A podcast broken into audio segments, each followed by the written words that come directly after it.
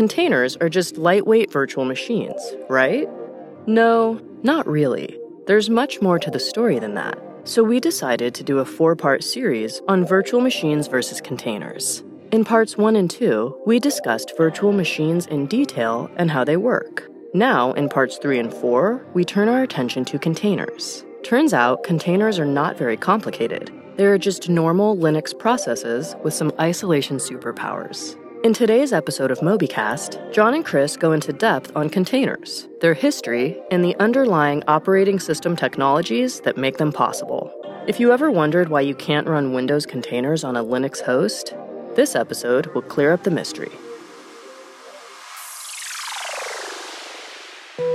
Welcome to MobyCast, a show about the techniques and technologies used by the best cloud native software teams.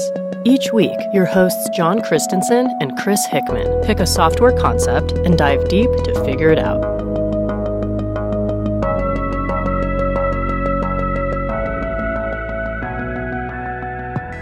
Welcome, Chris. It's another episode of MobyCast. Hey, John. It's good to be back. Yeah, good to have you back. Chris, what have you been up to lately this week? Yeah, this is a big week. Um, we are sending my oldest son off to college. So uh, it's it's a time I think that's that's come, but it's going to be a huge adjustment um, for us. So we've just been preparing, um, getting them all packed up, and all the checking off stuff from supplies list, and trying to think of what he might might need, and and then we'll be we'll be off and making the trek to to take him to to college. Right on. When do you think you're going to see him again? Next weekend?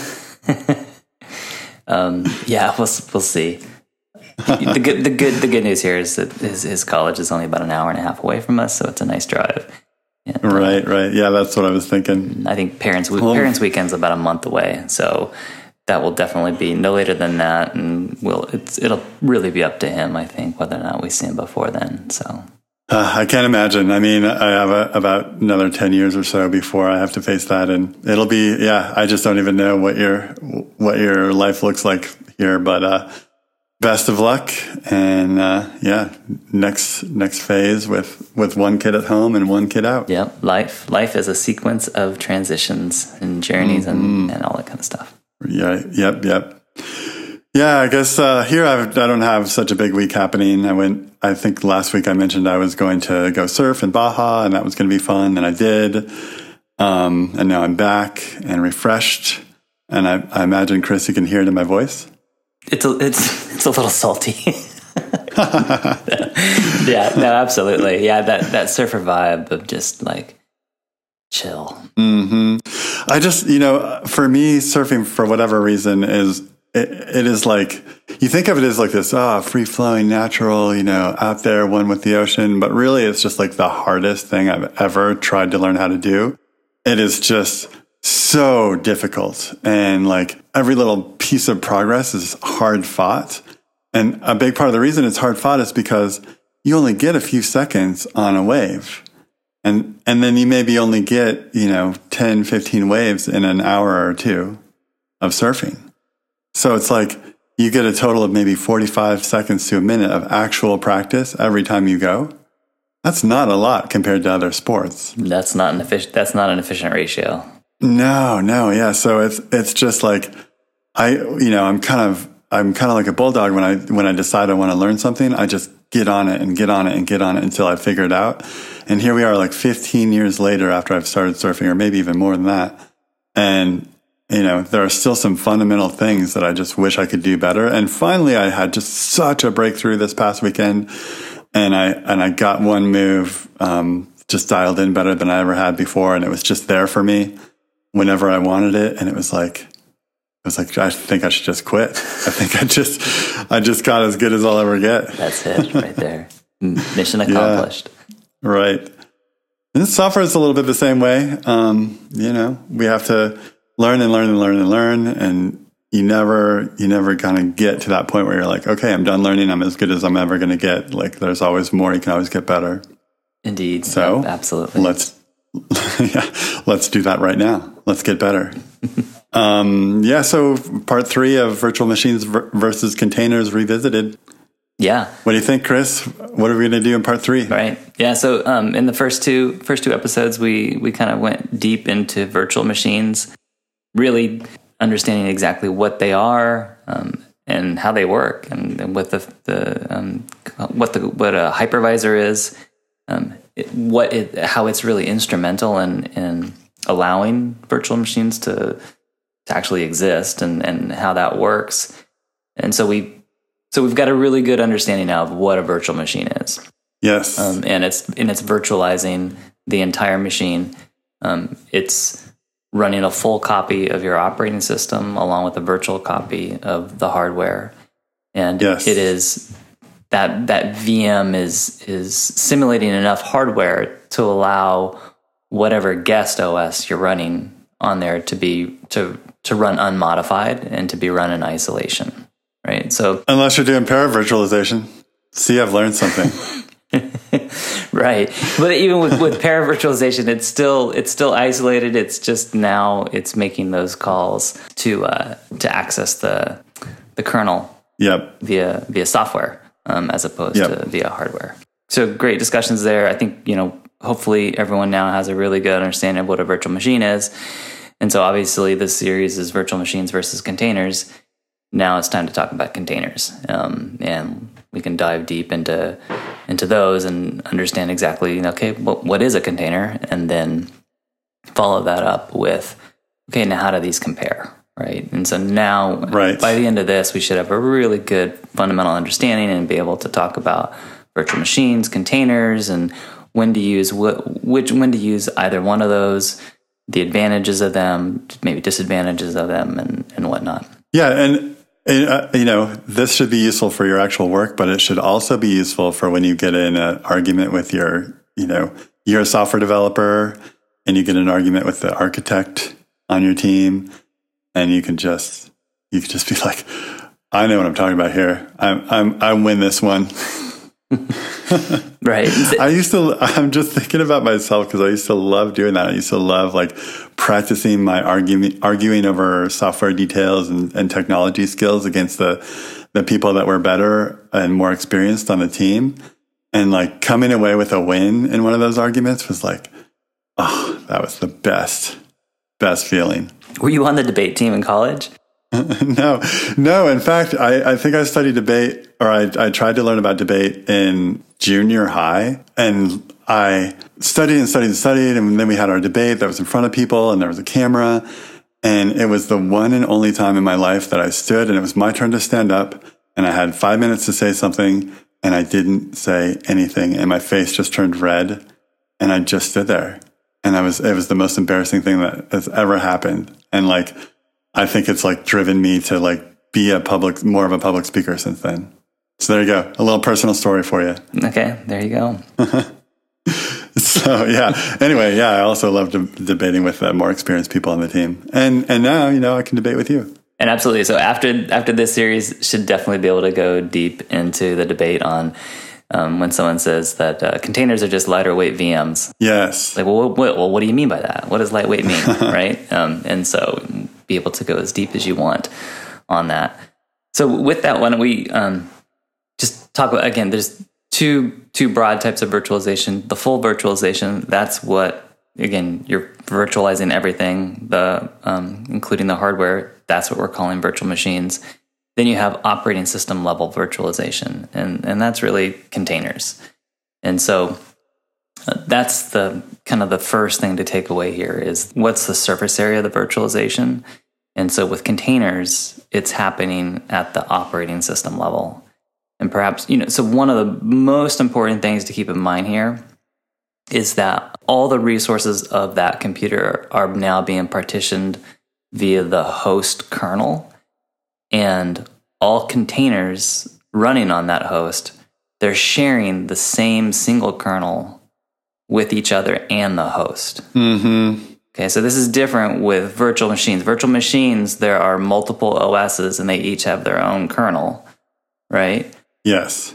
with containers they don't have an op they, they they don't have their own kernels. They're they're getting that from the host machine. So there's a single kernel on that host machine and everyone is sharing that I think the part that was a mouthful that you said is when you said that they are sharing the host kernel with themselves and the host. It was like, wait, what does the host need? Oh, yeah, it's an operating system. It's got to do itself, right? So mm-hmm. it's doing itself and it's doing all the containers. Right. Yeah. So again, you, and and so containers, you can run containers on bare metal. Um, you can also run them inside of a VM, right? But again, whatever whatever it is that you're running on, whether if it's bare metal and you just installed Linux on a, on a bare metal machine and now your containers are running on top of that, you have that single Linux kernel for the bare metal machine. And then also any containers you run on that machine, they're going to be leveraging that same kernel. And the same same applies if you're running inside of a virtual uh, machine as well. So the, the kernel inside the virtual machine is being shared amongst the host, the, the actual the host as well as the containers that are running inside that VM. And maybe some Mac users might be saying, "Wait, that doesn't make sense to me. I had to install a VM in order to be able to run my you know, my containers when I initially did them." And that would have been because initially, before uh, a couple years ago, there wasn't a native uh, there was a native support for Docker in Mac, and I think there is now. You don't have to run a separate VM on a Mac in order to run containers? You can you're, just run them. You're still running um, VM. It's just now it's provided by Docker. Um, so it's, oh, okay. it's, it's using Alpine. So there still isn't native support for containers in Mac OS. You have to have a, a VM running. So this is this is a really really um, good point, good subtle point um, in that because your containers are sharing the same kernel, right? It means Ooh, that I think I know where you're going. Right. It means it's all the same operating system right? So, yeah, so it means that if you're going to be running a Linux container, it's got to be running on top of a Linux kernel. Right. So Mac OS is not a Linux kernel. Right. Right. So right. So just by virtue of that fact alone, that means that you now have to have some way of providing a Linux kernel, which really the only way is is a VM. Right. So under the covers, that's what's happening.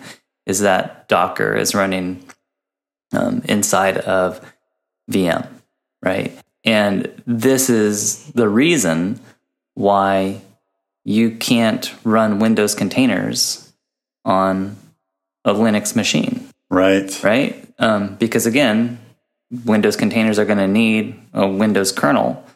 Well, there's no kernel there um, on that Linux machine. Yes. And so the same thing goes for, you know, vice versa, right? So Linux containers can only run on Linux. We've got some some because Linux containers are so ubiquitous, the various platforms have have accommodated them right with these virtual machines. So we talked about how, on Mac with Docker for Mac, it's setting up that VM for you. Um, on Windows with um, Hyper V, they have support for spinning up a Linux VM so that you can run your Linux containers on Windows platform. And if and it feels like it just works, right? But again, underneath the covers, they're running inside of a virtual machine. Yeah, it's like, have you ever said something that's so obvious, but not until after you say it is it like, oh my God, that is obvious? And it is. Now, you know, we're talking about it and we're getting to the details of what these things are. The containers require the kernel to be of the same flavor of OS that they are. They, they use it. So they need it to be the same. So yeah. Yeah. Of course. Of course, you can't run Linux containers on a Windows machine without a VM. Yeah. Obviously. Yeah. Yes. I know it, it is. It's, it's one of those things that it's, you say it, it's totally obvious, but for whatever reason, it's not really intuitive. And I think this kind of goes to the reason why we're even talking about this in this, this series mm-hmm. of, you know, mm-hmm. what are VMs and, and, containers and how do they compare? And, yes. you know, do you really understand what a container is? And like this is a fundamental thing of a container, but it's not really called out explicitly like when you when you learn about it right i know it should be like the it should be like on the docker homepage it should be like a container is a program that runs on your operating system like that should be the very first thing it says like you know instead of like whatever it does say something about I, I, don't know the last time i was on there was at least 18 months ago and i, I don't really remember it being super helpful mm-hmm. it was just like kind of here's a bunch of links to go download a bunch of programs more or less and that, and that Docker was taking over the world. I think it also said that. Sure, yeah. And you know, part of this might be the fact that like at the end of the day, containers are not too terribly magical and they're not mm-hmm. really too terribly interesting. Yes, yes. And if you actually describe them accurately for what it is that they are, then it takes away the magic and mystery of them. And perhaps even like the um, the marketability. That cachet. Right? Yeah, absolutely. Yeah. Ooh, marketability. Right? Yeah. So, um, and and that may be one of the reasons for for for doing this, right? But like we're gonna we're gonna break it down today. This is containers 101 or just the fundamental like this is what a container is and, and kind of pull back some of that mystery. And we're gonna find out that there's there's not a lot going on um, with a container. It's not as um, it's definitely a, with a VM. There's a lot more going on um, with containers. It's it's much more minimal. Okay, so what's next? So, you know, at the end of the day, um, a container is a process um, that is just being run on on its host. Of course, I mean we these things are virtual, right? We have, we've talked about how they have isolation. You can run these these these containers are these we've talked about before how they're like these hermetically sealed bubbles that right you know ideally nothing else can see inside them unless that you want to poke holes in that bubble um, so there's that isolation so you know how, how is this achieved and, and it's really based upon um, some of the, the virtualization the isolation and some resource management mechanisms that are provided by the the kernel um, the operating system kernel um, and particularly, you know, we'll talk about in the Linux world, um, and there's two main two main technologies there that really have enabled containers, and that is namespaces and C groups. And so we'll um, we will dive dive into that a bit more and just understand how they work. But maybe as a kind of an example of just kind of like driving home the point of like what a container is. So again, these are processes they are using they're using the same um, kernel that's on the host. They're sharing that that OS kernel. You know, one of the things that I think we we think about with containers is like, oh, I'm running like this entire virtual machine. I mean, it feels like a virtual machine, right? It's like I feels like it's got an operating system and it's got applications in it, right? Yeah, that's you can log into it, SSH mm-hmm. into it. Mm-hmm. Like it feels like a full computer, right? but again, um, it's not. Really, all it is is is it's this process where you can copy files into it, and those files get basically mounted, um, and this process starts, um, and it mounts that file system, and that's all it can see. And so again, it's it's using whatever kernel is is already on that host. That's what it's using, and now this, these are the files that it can see. And so, with a Docker file, like what we're doing, right? We're just adding files. Like we have Docker add command and we have Docker copy. We're, we're basically just adding files, and so you're you're building up that file system that that process can see. Okay. And you know, we kind of think along the lines like, oh, we're you know we're we have all these various Docker images out there, and we can have all these different OSs like Red Hat or CentOS or SUSE or Debian or Ubuntu, right? And we think, oh, these are like operating systems, and but if you think about it, they're really not, right? It's just they're all the same core OS, right? If they're all Linux, they're all the Linux kernel, mm-hmm. and really they just differ with the apps and files that are included in those distributions. Okay. And so, so again, just think of these containers as like really they're just processes. They they ha- they have a file system, um, a collection of files that they can see, and that's really what you're doing when you're when you're creating your Docker files. Um, when you're building up these images, is you're just giving them here's the files um, that's going to be available to you type thing. Well, and that kind of makes sense from a Linux perspective because that really is what Linux is anyway, right? Everything is a file already. Mm-hmm. Um, you know, processes are files. Uh, the, your whole configuration of your operating system is files inside etc. It's just files, files, files all the way down. So it makes sense then that you could say, oh, here's a collection of files that is going to behave like Ubuntu. And I'm going to call, you know, I'm going to zip it up and call it an image and hand it over to my operating system and it's going to mount those somewhere, and then do the stuff in them. Do what they do, use them as the basis of executing a process. It kind of makes an intuitive sense to me. Yeah, I mean, there are, there is some um, some of the uh, the kernel initials. Eh, the kernel has to be loaded, right? There's device drivers mm-hmm. and all that kind of stuff has mm-hmm. to happen, right? So it's Yep. it's not so like when you flip on a, a machine that's that's running Linux or any other operating system, right? There's a bunch of stuff that happens to begin with, and then once it once it initializes and up, and now it's reading from now it's in its its normal state, if you will, right? And it's reading from the file system. So just think with containers, like all that, the kernel's been loaded already, all that stuff's already happened. Right. And now it's just going against uh, the file system. So so just keep that in mind as we go through and, and talk about some of these these these particular technologies, namespaces, and C groups, and, and hopefully it'll it'll really make this this this crystal clear. Cool, cool. Before we do that, though, maybe just really talk quickly about container history because as I was going through this and just looking through it, it's really kind of interesting to understand like how containers came to be and how long they've they've been around um, as well. So, um, and it, it helps kind of understand like again what is a container and and and how we got here. So, really, you know, kind of going back to 2000 in the year 2000, FreeBSD um, they had a feature called jails.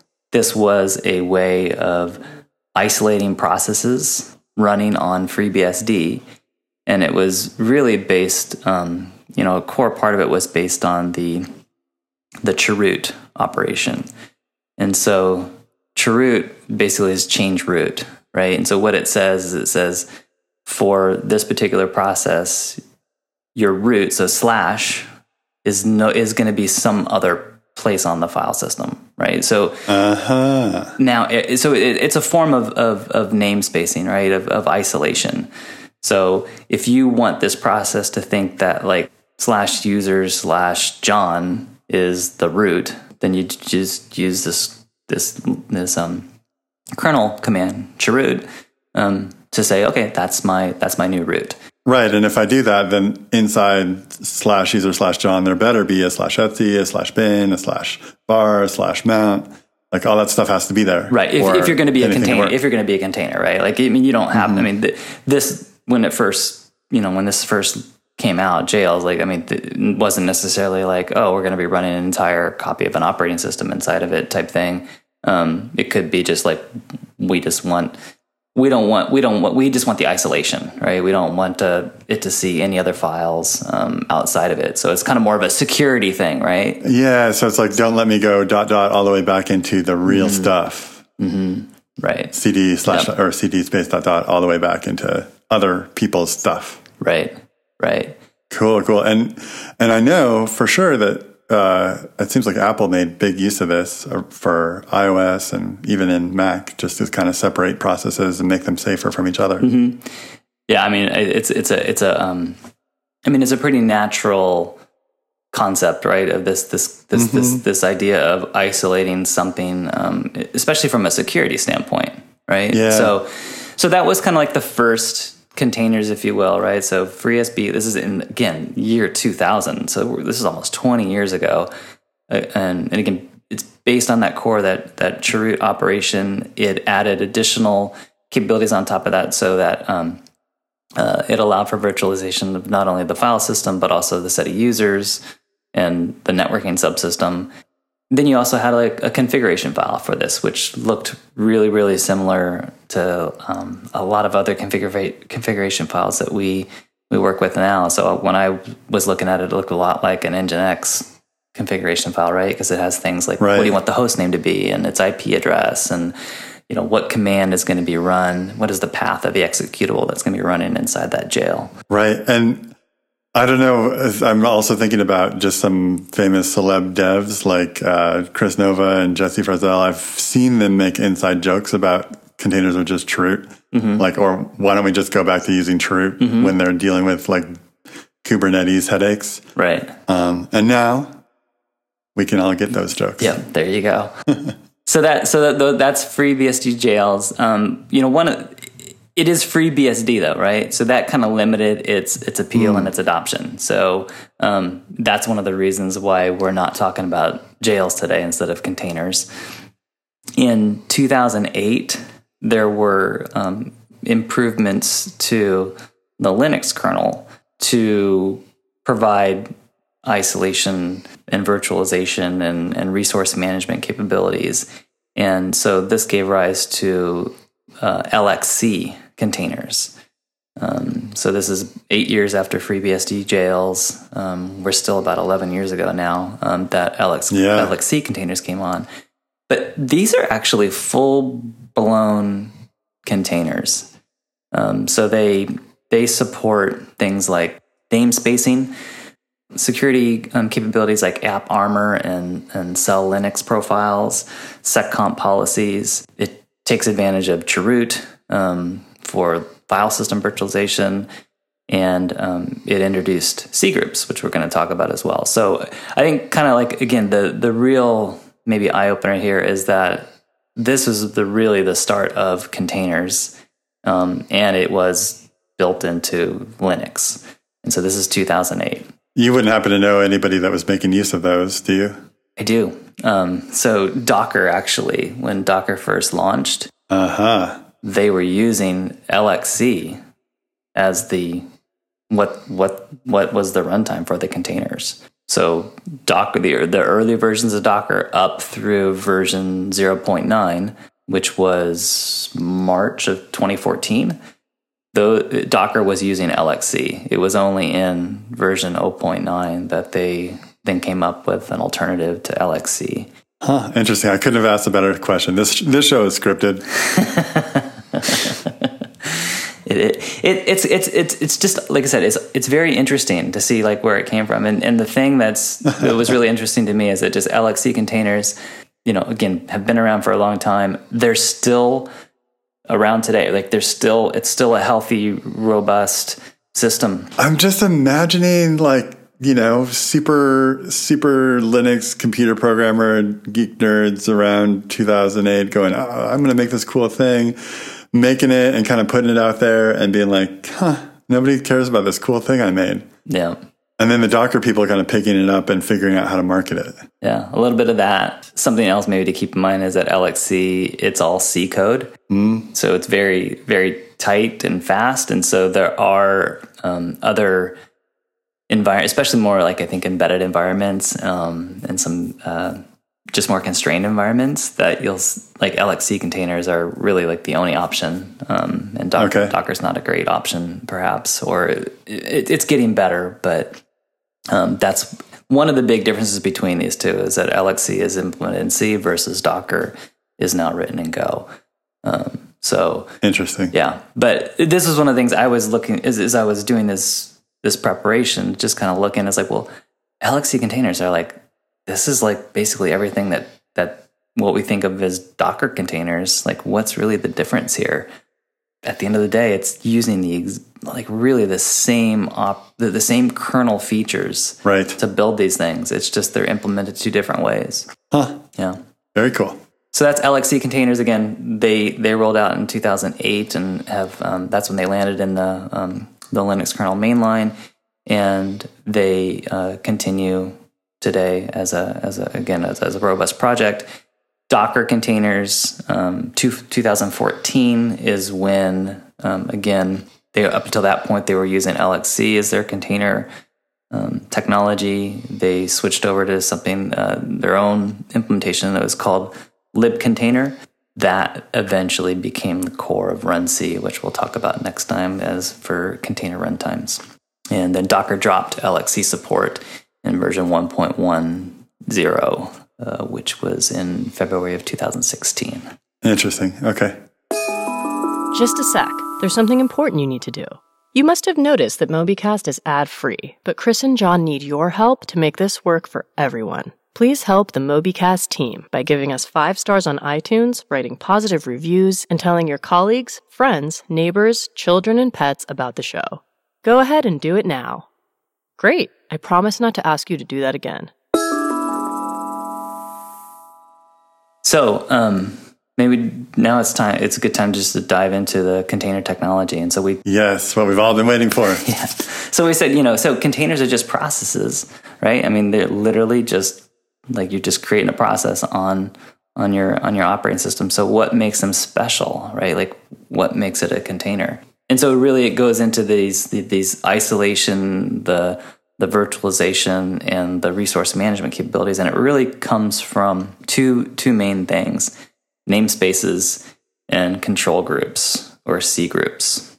To me, namespace is just a word that computer people throw around to seem like they're really hardcore. Yeah, like everything has namespaces. It's like if you can't think of a better name for it for your way of kind of chopping things up, let's call it a namespace. Mm-hmm. But let's find out what. Okay, so we've talked about namespaces in a lot of other um, contexts. I'm curious to see what namespaces are in terms of containers. Right. Yeah, and so namespace. This is actually the term in it's the actual kernel. It's the canonical it's, it, form. well, it's the kernel feature, right? It's actually called Linux namespaces. Like this is what Okay. the Linux folks called it, right? So it's not a it's not a kind of an arbitrary term. It's it's actually it's this is the feature in the kernel. It's it's it's and again it's known as Linux namespaces. So what namespaces do, Linux namespaces do, is it restricts what you can see. Okay. And so it's virtualizing system resources like the file system or networking, and it makes it appear to processes that are now within that namespace that they have their own isolated instance of that. Right. So it is definitely, this is all about isolation um, and restricting what you can see, which is a big part of providing that that hermetically sealed bubble bubble if you will for for containers Do you think that it lets you kind of restrict anything and everything? Like, you know, you mentioned networking and file system. Would it also enable, you know, restrictions on memory, restrictions on devices, restrictions on, um, gosh, all the other things? uh, so the answer to that is is yes and no so yes there's other things that you can provide isolation on via linux namespaces so in particular there's seven things um, that linux namespace provide that linux namespaces provides for so let's just go through them quickly. So one is IPC. So the IPC namespace. Um, so that's interprocess communications. So this is like the um, more the the low level um, again IPC mechanisms inside it, but it's it's providing namespace isolation for that. So that's one thing you can you can isolate. Another one is the network.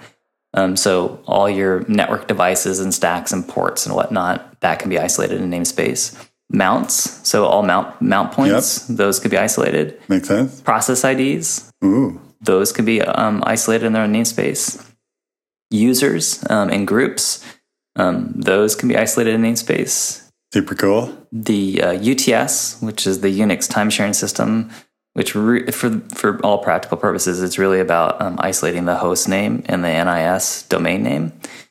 Um, and then we also can isolate C groups um, as well, um, because we'll talk about C groups a little bit later. But C groups, at the end of the day, get exposed as files, um, as you alluded to earlier. How everything Sure. in Linux is a file, right? So, so that's that's how C groups are um, are implemented or seen. So there's isolation namespacing for that as well. So those are the standard namespace um, categories that Linux Linux gives us, um, and so those are all available. Cool. Another thing to consider is that process. So you when you when you launch in a process, you can set up these namespaces for it, mm-hmm. and any processes that are then instantiated by that process, so the children Yep. are going to inherit from that parent. Yep. So everything that that thing does, right, it's all going to be kept in the same isolation containment.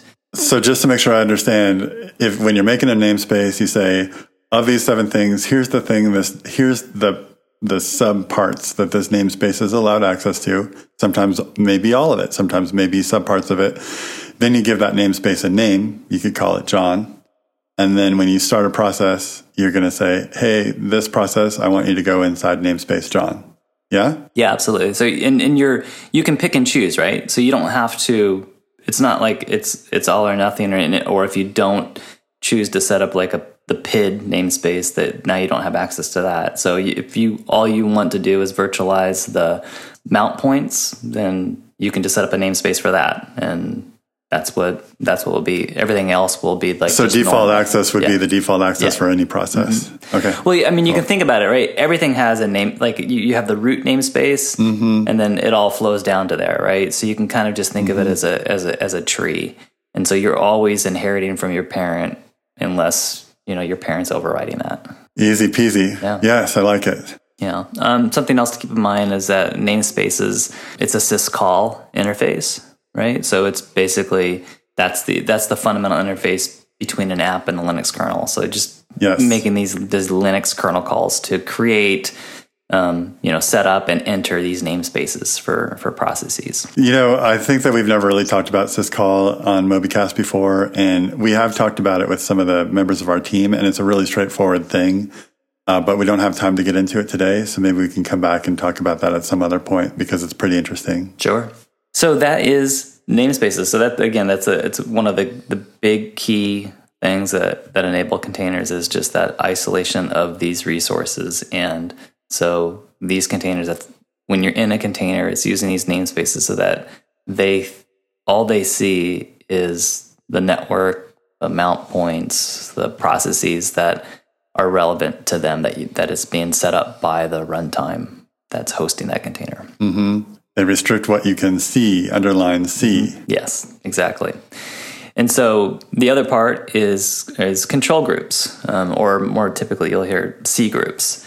And so C groups these restrict what you can do as a process, right? And so this is the, you know, before you asked about like, well, what about memory? This is how you li- how, this is how you limit memory um, or CPU resources for a particular container or process, right? So this C groups allow containers to share the available hardware resources and optionally enforce limits and constraints. Okay. And so we talked a little bit about this where the creating, modifying, and using C groups, it's all done through a virtual file system. And just like with namespaces, processes are inheriting from their parent. Yep. So if, if a particular process belongs to a particular C group, then any children it spawns off will be part of that C group as well. Yep. Right. And so some of the common um, C group categories uh, would be things like memory, CPU and CPU cores, uh, devices, I/O, and processes. So I'm kind of curious about this. You know, I'm just imagining you making a C group and you want to say that uh, this process can have access. You know, maybe the machine has a terabyte of memory and you want to give the process access to four gigs. Would you have to say the machine, you know, this process can ac- have access to this address space through this address space, or would it be like any four gigs you can find um, set aside for this process and let the operating system figure out the address space? Yeah, I mean, well, the, I mean, the OS is gonna is gonna figure out like the addressing and where that belongs, right? So this this C Okay. the C group is just saying like, hey, I this is how much memory I need. This is how much you should allocate to me, and that's what I want, right? Because I, I think when when that process starts up, right, like this is just part of just the the operating system itself, like instantiating, you know, starting this process. Like, okay, how much memory does it get? um, and then you know how much CPU is it gonna is it gonna get? Like those are all just characteristics of that process that the kernel has to manage. Right. And then I think of the of these categories, devices make sense. Like there's a list of devices. Here's some you can access, here's some you can't. Um, IO makes sense. Like you can get IO from the keyboard or you can send IO out to, you know, this this screen or whatever. That makes sense to me. Processes also make sense. There's a list of processes and some of them have children and you know you can have access to these ones but not these ones that makes sense to me but the one that does not make sense to me is CPU, and I I feel like we've we kind of danced around this in previous episodes around virtual machines and and um, CPU scheduling. Like the operating system has to say when a process gets to run its instructions and when it has to stop running its instructions. And on that, we decided that interrupts make a lot of sense. Like, okay, the interrupt comes along and the CPU is like, all right, you're out. You know, you don't get to run any more instructions. But it didn't, you know, we weren't sure like the, the magic around scheduling like is it a round robin? Everyone gets a little bit of time and then it's the next process's turn. Does this have anything to do with that? Like what what are we mm-hmm. saying when we say you know we're restricting you to some amount of cpu Right. are we is it a priority number? What, mm-hmm. what is it? Yeah. So remember, so C groups, it's restricting what you can do from the from the aspect of specifying what limits and constraints you have against those resources. So it's not whether or not you can see it. yeah It's it's what how much of it you get, right? So it's like for processes, it's not what processes you can see, right? That's done through namespacing. uh-huh Instead, it's like maybe you're only allowed to create a maximum of 20 processes. okay Right? That's your limit. You can't have more than 20 processes running inside of your container. Ah, right? That okay. would be what you'd use groups for. okay Right. But the process that you see, that's done by the namespace. Yep, yep. Okay. So everything, there was a big part of what I just said that Chris is correcting me on. So listeners, it's not about what you can see, it's about what you can do. But I still have my question about what the, what you can do part means for a CPU. Yeah, so so so memory is really straightforward, right? Because the again, when the operating system is instantiating a process, and I can say, okay, I'm going to dedicate this. This is how much memory this thing gets. Yep. and so that's pretty pretty crystal clear. With CPU and uh, CPU cores, um, some of that is is is a little bit more fungible, right? So CPU cores is pretty straightforward. You can say, like, hey, you only like get one there's core. 32 cores, right? you only get to Yeah, use two right. or whatever. Yeah. Um, but for CPU utiliz- for for um, CPU utilization, it's more along the lines of like um, CPU shares, right? So you can say this is the amount of CPU shares this should get, and really what it is, it, it's not a hard constraint. It is something that is um, it's more of a target to achieve, right? so what is a CPU share?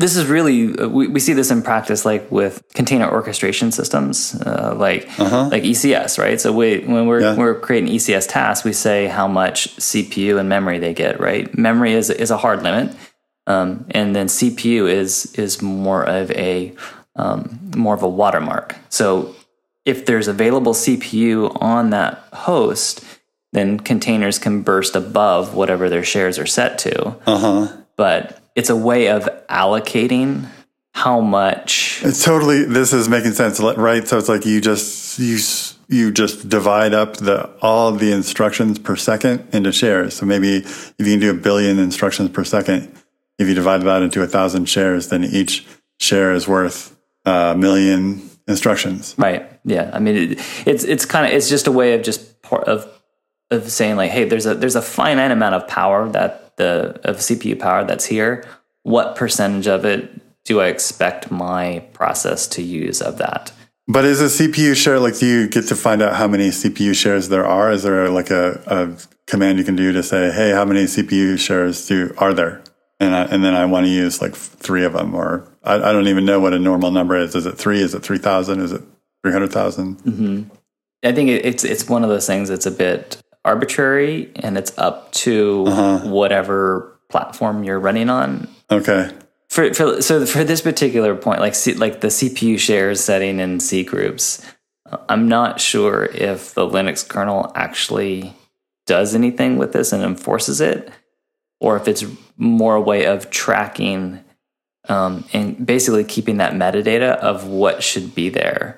Um, so like like an example of this again is like ECS. You know, ECS is doing is using the CPU shares on your task to kind of decide whether or not it should schedule something on a particular machine, right? So it's going to see like here's these. I, so and and and with ECS, they do come up with the number, right? So for them, every CPU is is 1024 shares. It is it's, it's Okay. divided up into 1024, right? So for every core that you have on that EC2, there's there's 1024 CPU units. And so you can in your task you say how many units I'm taking up. And so if you have a task that says I'm going to use 512, you can only spin up two of those tasks on that EC2 if there's only one core on that. So if it's like a T2 micro or something like that, there's only one virtual core on that. So you can only ever have it'll only ever schedule two tasks on that because you basically said I'm going to use up all the CPU between these two tasks, right? uh huh, yeah, yeah, yeah.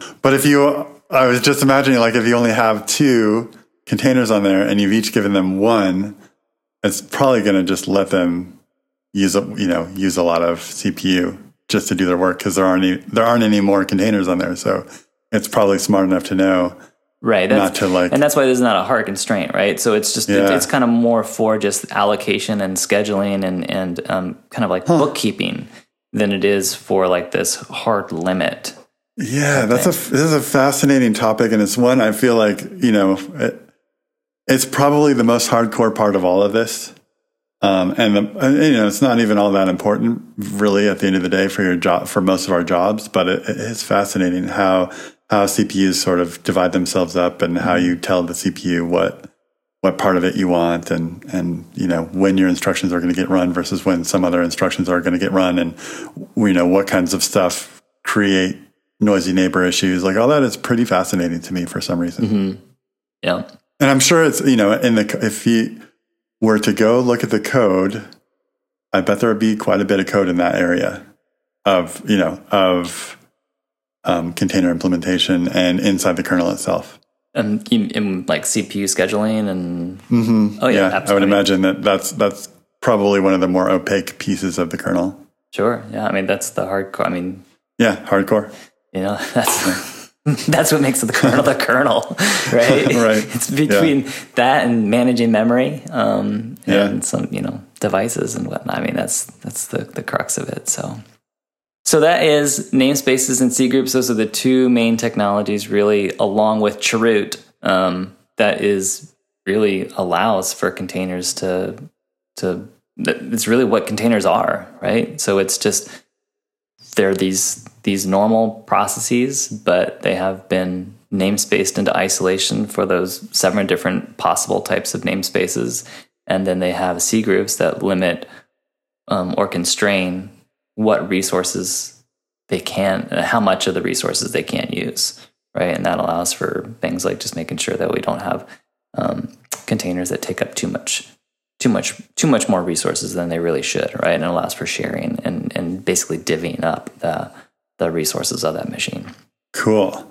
And I think that it, it makes total sense to me that there would be one namespace per process, but could there be more than one C group per process? Or is it also just one? Like, I'm going to run a process, I want it to be in this namespace and, and also in these three C groups, or just this C group?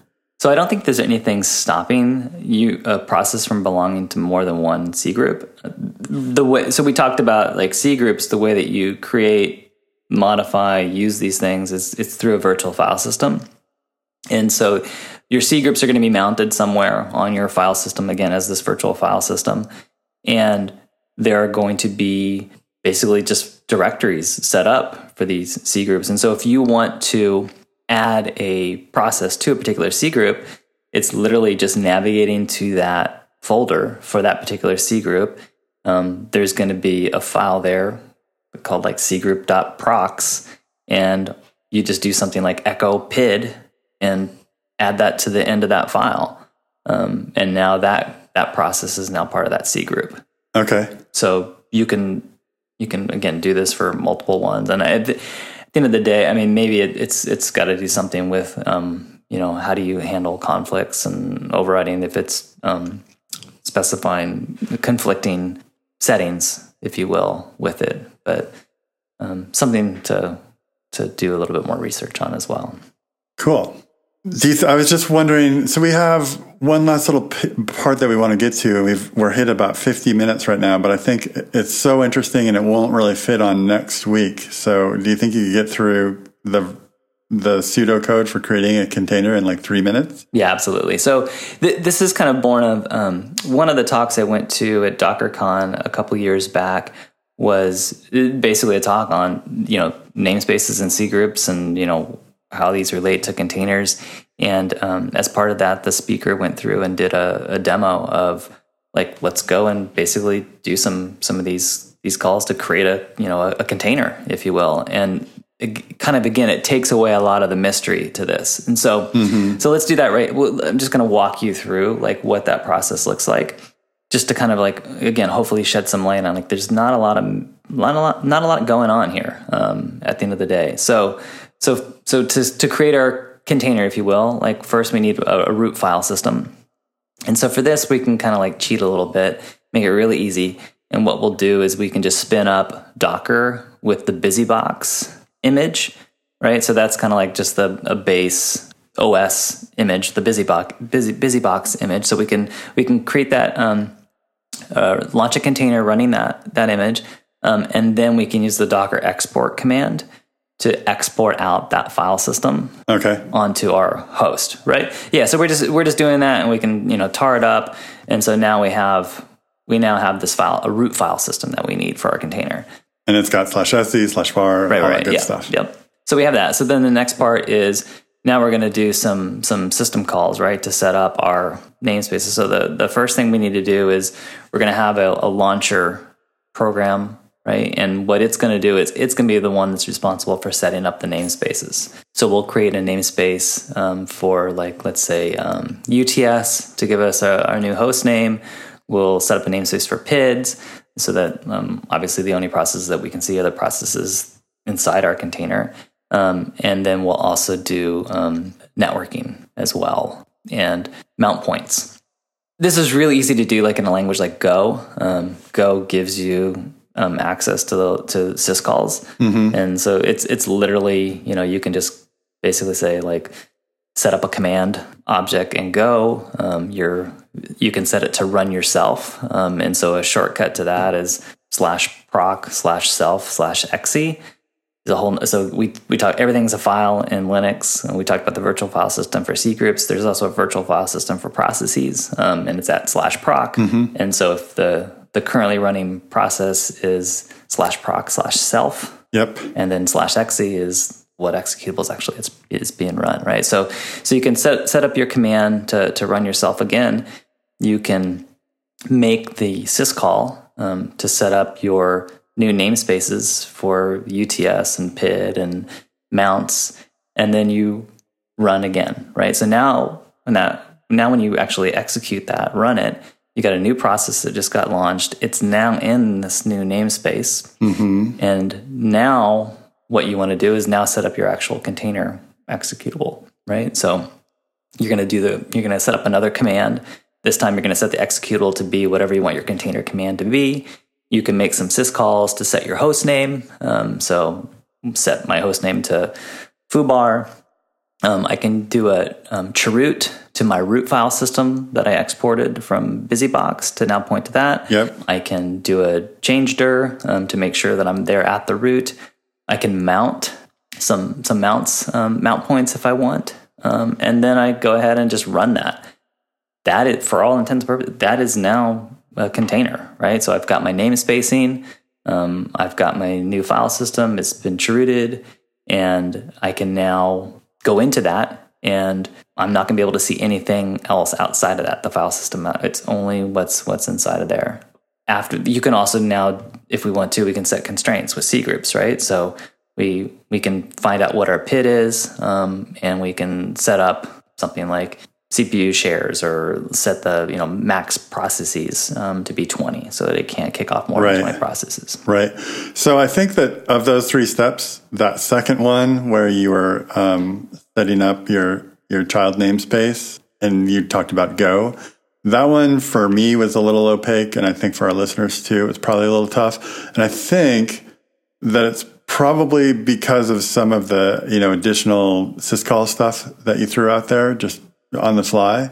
And I'm just thinking that in order to in order to get everybody over that hump, maybe during the next episode we could add uh, talking about syscalls a little bit more, talking about forking processes, just talking about a few of those Linux fundamentals that I know our team didn't didn't have at, at you know ready at hand when we talked about them at Kelsey's camp last year or earlier this year. So I think that our audience would benefit from that, um, and then we could you know redo this pseudocode example again next week with that in mind, along with the other stuff that we want to talk about next week. Does that make sense? Sounds good. Yeah. Yeah.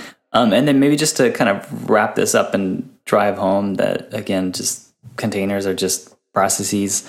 Um, if you're on that host, we talked about how how proc is exposed as a virtual file system. Um, so you're on that host, and you can cd to slash proc, and you can go to the PID for that particular container that's running. Um, if you have access, right? If you have sudo access, there's going to be a directory and um, there's going to be a file in there called environ, right? And so this is basically this contains all the environment variables being used by that. And so you just cat that file, um, you can see all the environment variables that's that are defined in, inside that container. Right. Right. So that's sometimes, you know, we'll, so we'll hear about things like container leakage. Yes. And this is where some of that stuff comes into. So again, you have to have like root access in order to see that, um, to be able to cat that file. But, you know, it's just, these are just normal processes and it's just standard Linux way of, of, of managing processes and all the information that it, exposes not hopefully that's taken away some of the the mystery of containers and and how they work yeah it definitely helps i i I think after today, I totally understand namespaces. I totally get the idea of C groups. I was a little mystified around the pseudocode for creating a container, so I think we can clean that up next week and then move on and talk about containerd and runc. Sounds good. Cool. Well, thanks so much, Chris. Yep. That was super useful. All right. Thanks, Jon. Yep. Talk to you later. Bye. Bye.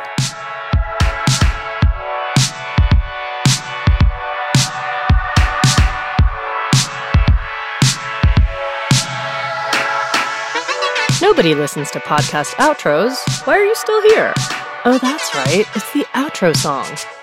Come talk to us at mobycast.fm or on Reddit at r slash mobycast.